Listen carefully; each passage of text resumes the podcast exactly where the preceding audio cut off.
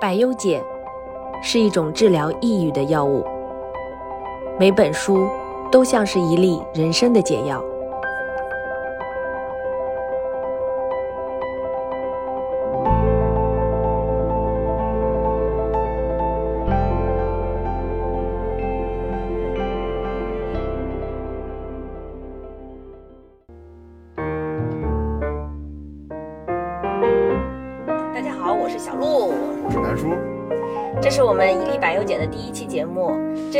节目里面呢，我们会给大家推荐第一本书，书的名字叫《为什么学生不喜欢上学》。听起来跟教材一样。对，这是一个典型的被书名毁掉的书。然后我其实发现这本书是因为呃有一篇公众号在推荐说这是一本豆瓣评分九点四分的书。都是雷区嘛。那这本书书名是这个样子的，然后豆瓣评分又那么高，所以它引起了我极大的好奇心，然后我就去读它。读完了之后，我自己觉得学到很多，然后我还把这个书推荐给你，然后我们两个又买了好多本送给朋友。你知道吗？像这本书，我多半都是囤一批，来了一个朋友我就送他一本，因为这本书已经快绝版了。这本书其实是呃主要讲认知心理学的，然后我跟南叔两个人呢都是对心理学很感兴趣的，所以我们看到这一类的书都会觉得 又特别有呃质量的，然后就会觉得爱不释手。其实我觉得这本书，嗯，不知道你怎么看，但是至少在我的心里面，它的排序是很高的。因为大家也知道，就是我是做产品嘛，那对基本上一个做产品的人，我会优先推荐他去看这本书，因为他讲了很多人最本身的东西，关于记忆的、关于思考的、关于学习的东西。所以我觉得，如果小罗老师现在讲讲这本书，它到底是讲什么的？真的是一个教材吗？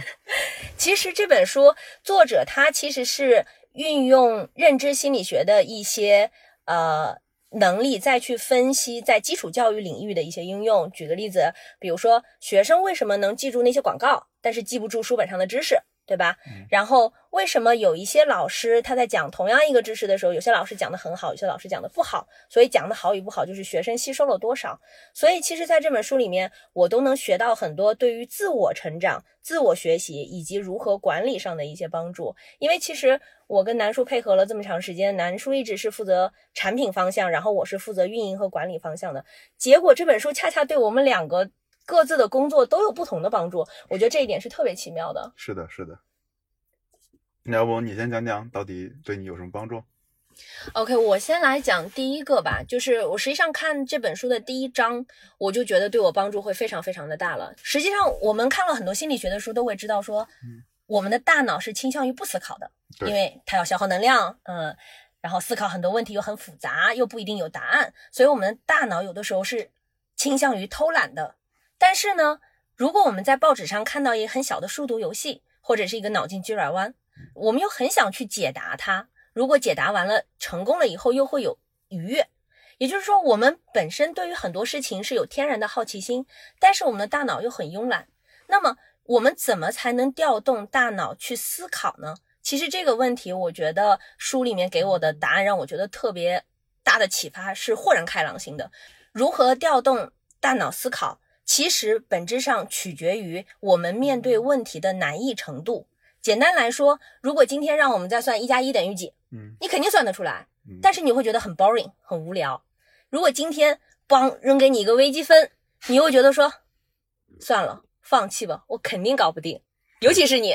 我初二以后就没学过数学了。对南叔的数学是超级超级烂的。嗯然后，那么也就是说，我们会发现，在面对特别简单的问题的时候，因为我们已经完全熟练的驾驭它，所以大脑是不思考的，或者说思考了之后有答案了也没有愉悦感，大脑不分泌多巴胺了。但如果太难的话，我们就会直接罢工。那什么样的状态是大脑刚刚好又调动了思考性，又有好奇心，然后我们解决完它之后，又会有很好的愉悦感呢？其实最本质的是取决于我们要把问题设置成比较合适的难易程度。其实这个问题我自己呃一下子就能想到工作当中啊，因为南叔知道我现在其实实际上我们在做医疗健康行业，我们在做一个呃面向 C 端的一个这样的产品，然后我们有的时候会跟同事一起去协作，然后有的时候我会觉得说啊这个问题已经讲的那么那么清楚了，为什么还是有些人做不到？其实我觉得这个事情，呃，本质上就是在管理当中，我们也要去考虑把问题设定到合适的难度。怎么去设定一个合理的难度？因为说起来很简单嘛，嗯你还记得就是之前那个最早你玩游戏对吧？对我来讲，可能闭着眼就可以玩的东西，在你这边玩那简直要把那游戏机给砸了。哎呀，玩了十分钟塞尔达，满头大汗。对，所以其实这本书里，我觉得问题是好问题了，就是我们要设定在能力范围内，但其实怎么去设定这个能力范围内，我不知道这本书里面有没有给你什么解答。其实我我觉得这本书倒是没有给特别明确的关于这个问题的解解答，但是以我的经验啊，就是我觉得这个是可以不断的去试出来的，嗯。或者是说我从管理的角度来讲这个问题啊，比如说我经常有的时候会带一个同事一起做一个事情的时候，首先我要先去评估他的能力设定值在哪里，嗯，说白了就是我今天可以先抛给他一个问题，然后我去看他在解决这个问题过程当中是偏简单还是偏难的。如果偏简单，那么我下次的问题就会调高难度；如果它偏难，那我下次就要把它调低难度。也就是说，是实际上你作为管理者，包括你其实作为产品经理也是一样的。如果你今天给啊、呃用户设定的这个路径太复杂，他可能就放弃了，对吧？那我觉得这个就是不断迭代的一个过程当中，而实际上我觉得久了之后，其实就是要凭经验去判断，就你经验积累带来的对于问题的难易程度的颗粒度的掌握。你刚说到这儿，我想起了两个极端吧。一种极端其实像我在我的成长体验里面，其实是属于那种先把你扔到水池子里面，淹死拉倒，淹不死你就自 自己自己折腾吧。所以我学产品的过程是这样的。然后呢，我就一直觉得很多人这样对他来讲是一件很爽的行为，因为他能接触到很多的东西。呃，实际上我淹死过很多人了，目前看起来这条是失败的。然后第二点就是，我觉得可能就会犯了一种，就像我们父母一样的，就是怕他饿着了，怕他撑着了，怕他吹着了，怕他坏着了，就不给他任何犯错的机会。我觉得这两个是，我觉得可能我们在如果以这种愉悦度上来讲，要么是上来难度太大了，直接把人吓死了；要么是难度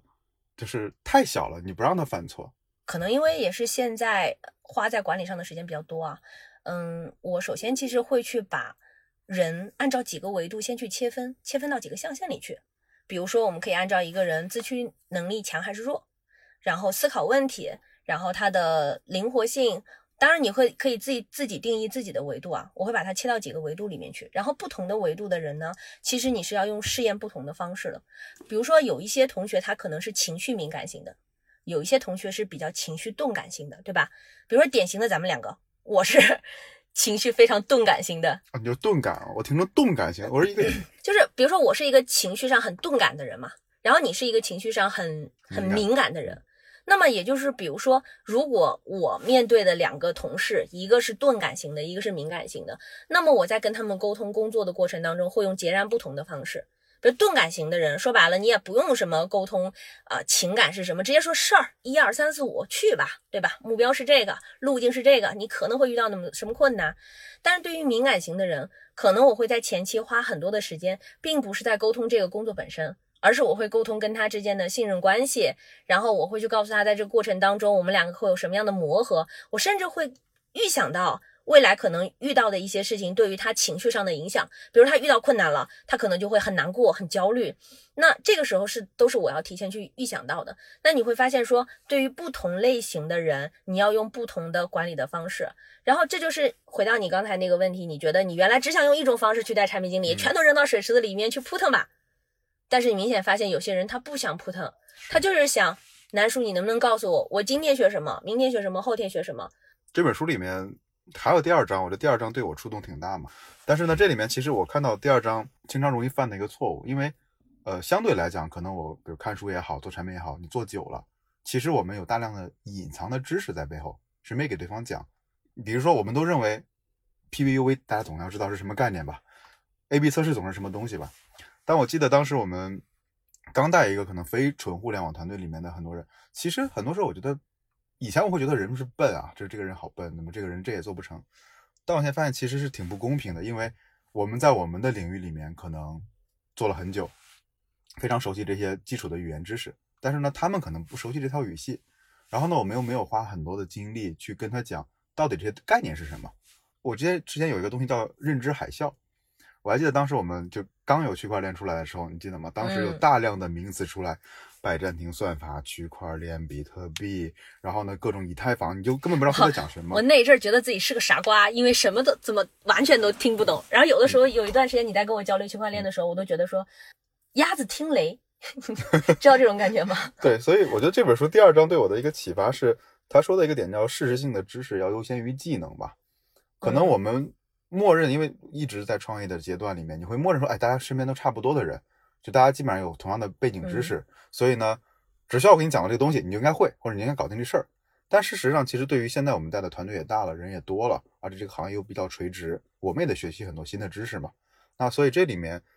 他不是真的笨，或者不是不会，而是真的缺少很多的背景知识。嗯，我们两个都是属于那种会阅读很多的，然后会要不断的学习、不断的学习那种。然后，呃，所以其实我们两个本身在合作过程当中就会拥有很多共同的背景知识。然后另外就是说，你看我们以前不做医疗健康行业，现在我们做医疗健康行业，虽然说在最开始的一段时间会经历这个行业的很多基础知识你不知道，所以你要去学习，然后要去弥补这个 gap。但是做了久了一段时间，我们也都会发现说，以前的一些知识是可以在这个行业里面复用的。所以这其实已经从事实性的知识转化了成一种抽象的知识。这种抽象的知识是我们可以把这个知识从不同的行业迁移到这个行业来。然后我自己的感觉就是，当我看这个书的时候，我其实觉得特别认同。但是另外一点就是会发现，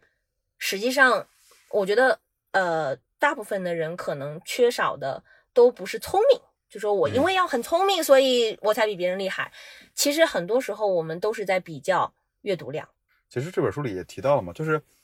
所谓专家啊，有时候我们说一个人是专家，其实就是他对这个领域里面所有的概念了如指掌，然后这些概念跟概念之间其实形成了丰富的知识网络吧。那我觉得之前其实刚到医疗行业里面，我们就很痛苦，你还记得吗？当时随便举几个名词啊，比如四加七、带量采购，对吧？然后呢，那个叫什么来着？就处方流转，就这些概念听起来就是无比宏大、无比抽象。但实际上你泡在里面之后，你就知道，其实真的为了沟通里面的简化，我们用这个词是真的是最方便的。没错，就是嗯，学习实际上也就是一个熟能生巧的过程。其实这本书我觉得有很多道理，你读完之后你会觉得我太朴素了，就朴素到说哦，思考实际上就需要大量的学习，懂得很多，要有很多的事实性知识，要有很多的背景知识。当背景知识足够厚的时候，才能够引发你的思考，然后我们才能去再往深一步说，OK，我怎么记得更多？我可以扩充我的这个知识空间，然后我怎么可以外延？怎么可以迁移？但是所有的这一切有一个最基本的，就是你首先要有足够多的学习的积累。这个事儿，说实话，根本就没有什么捷径可言。但是我觉得书里讲的另外一点，也是我觉得嗯比较重要的一点，就是学习不一定是说我今天要拿一本书开始啃，对吧？我报个培训班，对啊，我去读个什么什么什么学校，其实不是的，学习是在随时随地发生的。也许我们可能今天就是随意翻一篇公众号，看了一本杂志，甚至可能就听别人聊了几句，它都会形成一些知识碎片存在我们的脑子里。然后这些知识碎片足够多的时候，它就开始连成片了。哎，还记得我最开始有一次，呃，我们在聊说，呃，一段时间集中的读一个领域的书，然后就会发现，哎，知识和知识串起来了。嗯，然后它形成了一个一个地图，然后这个地图会让你有那么一点点融会贯通了的感觉。我觉得这个感觉是是呃一个比较重要的，我觉得开始思考的一个很重要的表现。其实这也，我觉得还有一个我们之前在学校里养成的一个坏习惯，嗯就是你刚才说那种叫联合阅读嘛，其实是我们研究一个领域里面把好几本书一起来看。我们当时一个可能看书不好的习惯，就是总是要从第一页开始翻起，翻到最后一页，总要读完这一本才去读下一本。其实就是太丢脸了，我到现在还是这样子，我这个这个毛病经常改不过来。但其实我们有时候学习里面，你会发现说，看一本书，找一个人聊一聊，再看看书，再干一件事儿，其实这些知识很快就会打通了。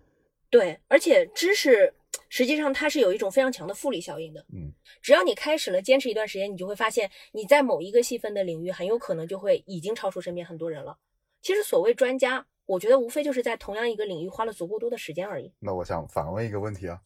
你在学习什么的时候放弃过治疗？唉地理，这为什么？这是很好很经典的嘛，我们都上过地理课。嗯我很喜欢地理。嗯，然后呢，你为什么不喜欢地理？是什么让你放弃了？我我觉得可能我不想去学习某些东西啊。当然，可能有一个点是说，首先我觉得人的精力和时间是有限的，你本来就要做选择。那我选择的一第一个条件叫它是不是对我来说有用？这个有用，你可以宽泛的理解为对我工作有用，对我生活有用，对我当前要去解决的某一个问题有用。所以你也知道，我以前读书都是实用主义的嘛，嗯就是我只去读我当下要解决的那个问题，它涉及到的知识。所以这是第一点，我觉得对我来说，我可能 always 都是实用主义的，所以我会先想这本书有没有用。当然了，有没有用不代表说它一定是呃教材的，或者是讲了某些道理的。比如说，我最近很喜欢爬杭州的山，你知道的，所以你送了我那本《杭州的山》，我就看得很开心。然后我觉得它对我来说就是当下有用嘛，这是第一点。第二点，我觉得一定要有点兴趣，千万不要逼着自己去做你特别特别排斥的事情。坦白讲，就是地理这个事儿啊，我在以前是特别排斥的，我没有发现它的美，尤其是天体物、天体呃那个那个天体运动，完了，那是我最喜欢的。对我就特别特别不喜欢。就是以前特别在读书的时候啊，一上地理课，我真的呃就是坚持四十五分钟的那种感觉，你知道吗？然后倒计时，然后包括我现在，比如说喜欢爬山，然后我喜欢民族志，然后我又从另外一个角度觉得地理好像有点意思。但是如果你说还是那种枯燥的地理啊，这些东西我暂时可能还是没有什么兴趣的。所以我觉得一个有用，第二个是感兴趣。这种感兴趣你可以从别的角度去切入的，不一定是那种书面上的。这是我觉得比较重要的去学知识的。这本书里面，我觉得对我来说第三个比较重要的点啊，就是你要记忆一个东西。一定是在建立在你理解了或者是你思考的基础上的。为什么我们经常说，我看一个东西看了很久学不会，我背了很久学不会，记不住，没用。背完了就对，背完了我就忘记了。其实最核心的就是你在背的那个过程，你是死记硬背的，你是没有理解、没有思考的。就像你说，今天你逼着我把一本物理教材上面的一些知识点背下来，我可不可以背得下来？我背得下来，但是对我来说这些东西都没有意义，或者是说我没有进到脑子里去思考它。我没有把它想象成一些画面去思考它，包括我们在工作当中也是一样的。很多人不喜欢看看报表，对他来说数字就是一二三四，啊，今天的日活是八万五，明天的是什么四万七，然后对我来说每一个数字都是一个故事，所以对我来说一张报表展在那里，我立刻就能看到说这张报表里面哪里有问题。或者说哪些数据数据指标是异常的，就是因为这些所有的数字在我脑子里都是一种经过思考的、消化过的一些东西，这个其实是很重要的。就像我们今天如果看书，我有时候也会觉得看一本书看完了之后合上了之后没有记住什么，其实就是因为看的过程当中汉字你都认识，但是它没有形成一个故事，没有形成一种思考被你吸收了。那我觉得其实这种看是没有什么太大的意义的。哎，你说起这个，我想起来一个很重要的概念吧。比如说，我其实给你讲过很多次会面，对吧？我给你讲过很多次会面，嗯、这两个字其实你会写，你也知道，你嗯你知道说这是我老家一种很传统的面食，但是直到你吃到那一刻，你才真正知道会面意味着什么。这两个字背后，它是很大的一碗能放各种各样好吃的东西。其实你刚才说这个，让我想起很多时候我们觉得说我们知道了这概念，我知道了，比如说四加七大量采购，我知道了这件事儿，但实际上。它背后是一堆知识网络连在一起了，而我们就是为什么要去实践，或者为什么我们读一本书我们要去用或者要去练？因为你记不住嘛。你刚才说的是我做了点事，我为什么记不住？因为小时候像我们学英语，就我们我们当时是小学四年级就开始学英语，绝对是哑巴英语。因为除了上课那四十分钟之外，可能有一半时间还在讲中文。我在九十年代的郑州，我找谁说英语去？我连一个英文字母的文字文字都没有，所以我这个英语就是一直是哑巴英语，都说不出来嘛。对，所以其实像我这种就是哑巴英语根本就说不出来，那很大的原因就是我学了，但我不用。而很多时候其实，嗯，这个我觉得这个地方可能我有点违心啊，这个不知道你怎么看？就是有有可能你学着一边学一边用，你慢慢也就习惯这个东西了。比如你知道我数学特别渣，但是呢，因为做产品你要分析数据，要学习一些统计学相关的事情，你慢慢的会觉得说，哎，从数据里能分析出来一件很好玩的事情。另一种是我本身就很喜欢，然后呢，我就不停的去用它。去练习它，比如说打游戏的技能，就是不经意间练出来的。然后通过游戏里面又能学到一些知识来反哺产品。你知道，我们其实一直很坚持一个观点，就是产品经理、运营啊，所有我们认为跟业务直接相关的人，我们两个其实都很坚持想让团队去跟用户直接接触，对不对？到现在为止，其实我们都很推崇，不要打在办公室里做用户调研嘛。去到现场去，对不对？去见一个患者，去见一个医生，去医院里看看医院是怎么运转的，一个医生从早到晚是怎么工作的。为什么这样？其实就是因为你可能在办公室里一通电话跟用户的交流获得的信息量，和你真的去到现场获得的信息量是指数级的不同的。我到现在为止都觉得说，我们去年去做村医调研这个事情，对我来说，去整体理解整个中国医生的这个纵深是帮助非常非常大的。你看到他做了一把破旧的椅子，拿了一个旧的听诊器，所有的文件全部像分门别类的记在一个破破的小本子上，这些画面其实都会变成一种新的知识，作为我们去理解用户的一些素材。所以我个人其实是很推崇学，呃。用，然后再反复学，再反复用。其实这就是个练习的过程。不管你实际上对这个事情是不是感兴趣的，比如说，就像数字你不感兴趣，但因为工作需要，那我怎么样把它练到至少及格吧？那我就需要不断的去练，不断的去练，不断的去练。只有不断的练习，其实没有什么捷径，就是不断的练习才能够让你这个知识真正的掌握。其实我觉得这本书还有一个很好玩，就是因为刚才一直说的让练习练习练习，听起来很鸡汤嘛，fighting，你只要努力，你就能学会。其实我觉得他这里讲了一个很重要的道理，其实是知识的压缩。比如，当我跟你，就是我我我们为什么说到最后很多人是不说人话呢？在行业里老说行话和黑话嘛。比如我们会说私域，对吧？私域流量，我会说裂变。其实这两个词意味着说一大堆后面的要做的动作，或者一种思考方式，或者一种商业模式，而。我们为什么要把这些事儿给要要形成这些概念？是因为我们要压缩我们脑子里的空间。因为这本书里很重要的一个概念就是我们脑子里的工作空间太有限了。对，对吧？因为我们其实我们脑子是一个大的知识库，其实我们没有真正意义上在做数字计算。当我们说六七四十二，其实是我们小时候背进来的，只是六七已经形成一个条件反射了，我几乎不不需要费我的资源就能把它调出来。你还记得前几天你刚买完车之后，你开车时候我是不敢跟你说话的。因为你的带宽全部被这个东西占满了，但现在我们开车就是可以聊天，可以讨论问题，所以我觉得这里面的练习，我觉得应该是一个很重要的点，是你是在把一大堆知识压缩成一两个小的知识点，然后把你的工作空间释放出来，然后再去想别的事情。我觉得这这他就就把这件练习的事儿从一个很很鸡汤的事情变成了一个就是很有科学道理的事情。对，实际上就是我们要去扩大。记忆，我们要去扩大工作空间的体量，因为我们很难可能在当下一下子做很多事情。那我怎么样去能让我的这个空间越来越大？所以其实我觉得真的不存在什么这个这个大脑用坏了，真的是越用越灵。就是因为我我在碰到一样的问题，甚至可能比过去同样的问题稍微难一点的问题，我都可以迅速调出来一个答案去解决它。然后你就会发现说，你解决的问题的难度越来越高了。然后你解读越来越快了，你解决的越来越好了。实际上，这最终是能够呃反映在你的工作或者是你的生活当中的，你就不会一直停滞不前。以前我记得忘了看哪些书啊，尤其是外国的书，他会跟你反复提一个概念，叫你的词汇量要增加。我寻思着说，哎，我都长这么大的一人了，汉语汉语概念我还不知道。但后来我明白，这事我理解错了。当他说词汇量的时候，是在说新的概念。那一个人的思维方式有没有敏捷，对这个世界的认知有没有深？那至少他的整个对于概念的理解是越来越多的。他说的词汇是概念，比如说我们都知道，我们人类分快脑和慢脑，思维脑和逻辑脑，这是那个丹尼尔卡尼曼里面的。比如说我们会说前景理论，我们会说损失厌恶，会说什么成本，这对我们来讲其实都是一个新的词汇，但并不是我会写这四个字就叫就叫我会这个东西了，而是我学习到很多新的概念。那我们脑子的概念越多，当一个问题来的时候，其实我们能去，我们的解就越多嘛。兜里全是钥匙，一个问题过来，我就拿钥匙钥匙往里捅。工具箱，对，就是思维工具箱。所以我觉得这是一个蛮大的误会吧。就当年看说，为什么我一把年纪了还在学词汇呢？就会觉得说我语文还可以啊。后来这事儿其实是跟语文没什么关系的。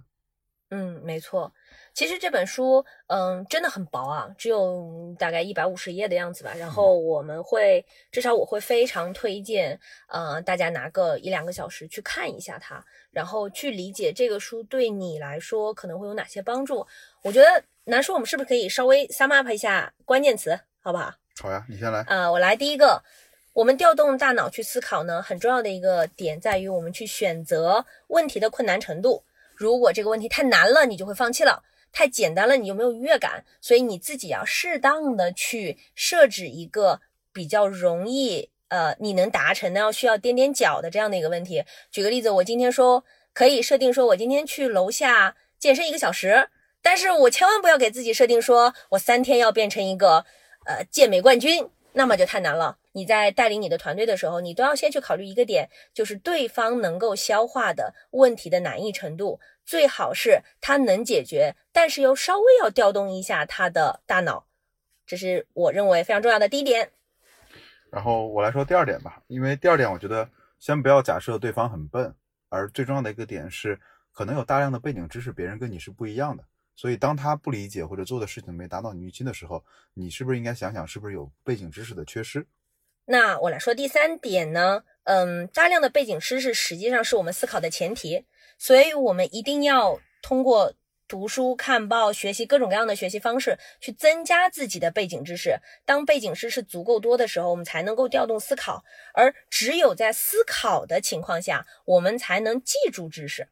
否则，这个知识就是一坨死的，没有任何关联的，可能会躺在你的大脑当中，然后过了一段时间又会被遗忘掉了。那么，这个知识本身就是没有太大的价值的，未来不会发挥作用的。记忆是思考的残留物。一定要在思考的前提下去记忆练习这件事儿呢。其实我觉得可以作为第四点来总结一下，就是练习本身不是鸡汤，不是让你一天到晚努力，而练习是为了压缩，尤其是在思维上的练习，是为了压缩知识的概念，把更多的概念压缩，把更多的知识压缩为一个两个的概念，这样你的脑子里的工作空间才能腾出来，才能去做知识的迁移。所以我觉得每一次我们说词汇量很大的时候，不是在说学了很多单词，我会用很华丽的词藻造句，而是我理解了很多新的概念。当我们下次再跟同志们说四加七的时候，你就知道我们俩在说什么。